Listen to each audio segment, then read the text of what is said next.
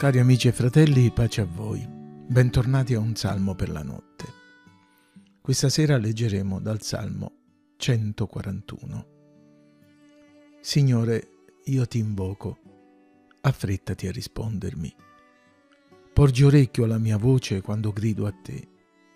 La mia preghiera sia in tua presenza come l'incenso, l'elevazione delle mie mani come il sacrificio della sera. Signore, Poni una guardia davanti alla mia bocca, sorveglia l'uscio delle mie labbra. Non inclinare il mio cuore ad alcuna cosa malvagia, per commettere azioni malvagie con i malfattori, e fa che io non mangi delle loro delizie.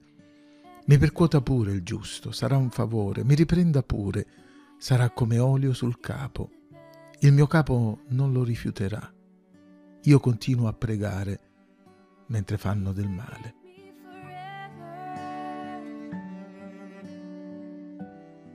I compilatori della nostra versione della Bibbia definiscono il salmo di stanotte come una preghiera per essere liberati dagli uomini violenti, che vengono nominati negli ultimi due versetti del salmo. Salvami dal laccio che mi hanno teso e dalle insidie dei malfattori, cadano gli empi nelle loro proprie reti mentre io passerò oltre. La preghiera dei primi due versetti è una richiesta urgente di attenzione, di ascolto e di gradimento da parte del salmista, che pressato dai nemici teme di soccombere. Questa sera però ci soffermeremo sui versetti dal 3 al 5, dove Davide fa delle richieste che sembrano non connesse alla preghiera di liberazione e che però risulteranno per noi molto istruttive e edificanti. Che cosa chiede Davide al Signore mentre la battaglia infuria contro di lui?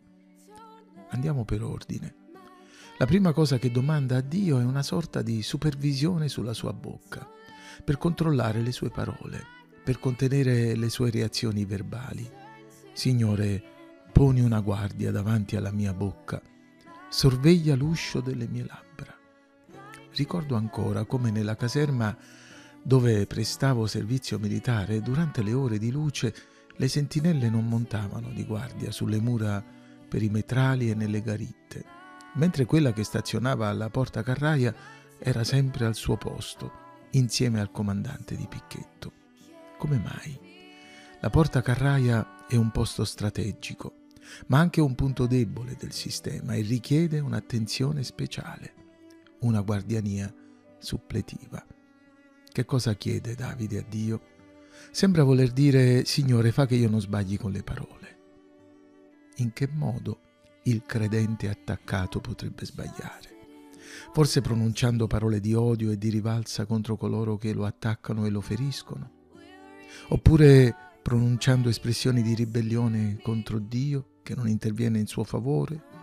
O anche lasciarsi andare al mormorio e alla lagnanza sterili. Ovviamente qui il problema di Davide sembra essere nei pensieri che si affacciano alla sua mente mentre è sotto pressione. La sua preghiera non riguarda tanto e soltanto la bocca, ma i pensieri che si affollano verso l'uscio. Qui ci vengono in mente le parole di Asaf. Se avessi detto parlerò come loro, avrei tradito la generazione dei tuoi figli fratelli e amici, riconosciamo che quando siamo attaccati in famiglia, nella società e anche nella comunità, possiamo essere tentati di lasciarci andare a parole che feriscono gli uomini o che tradiscono Dio. Per questo abbiamo bisogno del suo aiuto, affinché monti la guardia all'uscio della nostra bocca, perché se non abbiamo nulla di buono da dire, almeno possiamo aspettare in silenzio la sua liberazione. In seguito Davide domanda un'altra cosa. Non inclinare il mio cuore ad alcuna cosa malvagia per commettere azioni malvagie con i malfattori e fa che io non mangi delle loro delizie. Non solo egli chiede a Dio di controllare le inclinazioni del suo cuore, ma che lui non sia tentato di imitare i metodi dei malfattori o addirittura a fare compromessi con il nemico. Quante volte sentiamo giustificazioni puerili di credenti che si sono lasciati andare, che hanno rinunciato ai loro principi, portando a loro discolpa il fatto che stavano vivendo momenti difficili. Qui, forse per il riferimento alle delizie alimentari, ci sovviene l'esempio di Daniele, Anania, Misaele e Azzaria, i quali, seppure giovani, sradicati e deportati, non solo resistettero al tentativo di snaturamento culturale e spirituale, ma si rifiutarono fermamente, sebbene educatamente, di lasciarsi andare, mangiando i cibi delle cucine di Nabucodonosor. Sentiamoci perciò incoraggiati, quando subiamo ostilità e viviamo nelle difficoltà, a restare saldi nella grazia, a chiedere a Dio di aiutarci a vivere piamente e santamente per onorare Cristo, per essere testimoni fedeli ed efficaci. Restando nei versetti che abbiamo scelto per la meditazione, troviamo infine una richiesta da parte di Davide, che sembra più che una preghiera, una disposizione del cuore. Mi percuota pure il giusto, sarà un favore, mi riprenda pure, sarà come olio sul capo, il mio capo non lo rifiuterà. La frase appare come se fosse avulsa dal contesto, ma acquista senso se comprendiamo qual era il desiderio di Davide nella sua difficoltà. Lui non vuole essere snaturato dalla battaglia. Per lui non è importante soltanto vincere, ma farlo restando fedele a Dio, senza rinnegare se stesso, senza perdere la sua integrità.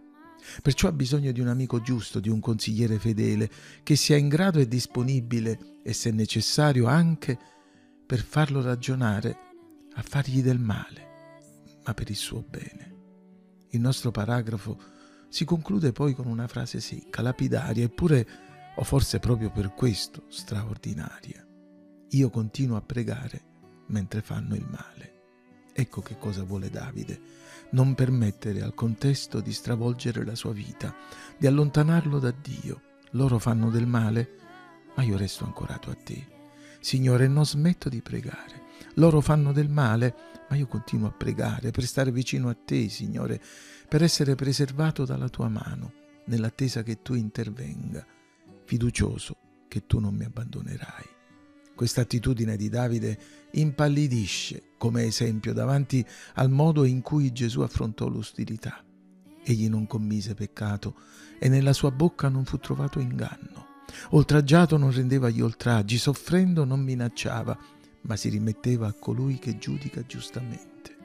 Il Signore Gesù lo fece anzitutto per portare i nostri peccati nel suo corpo, sul legno della croce, affinché morti al peccato vivessimo per la giustizia, ma anche per lasciarci un esempio, perché seguiamo le sue orme. Signore, grazie per il tuo mirabile esempio, ma ti chiediamo con tutto il cuore, aiutaci a seguirlo.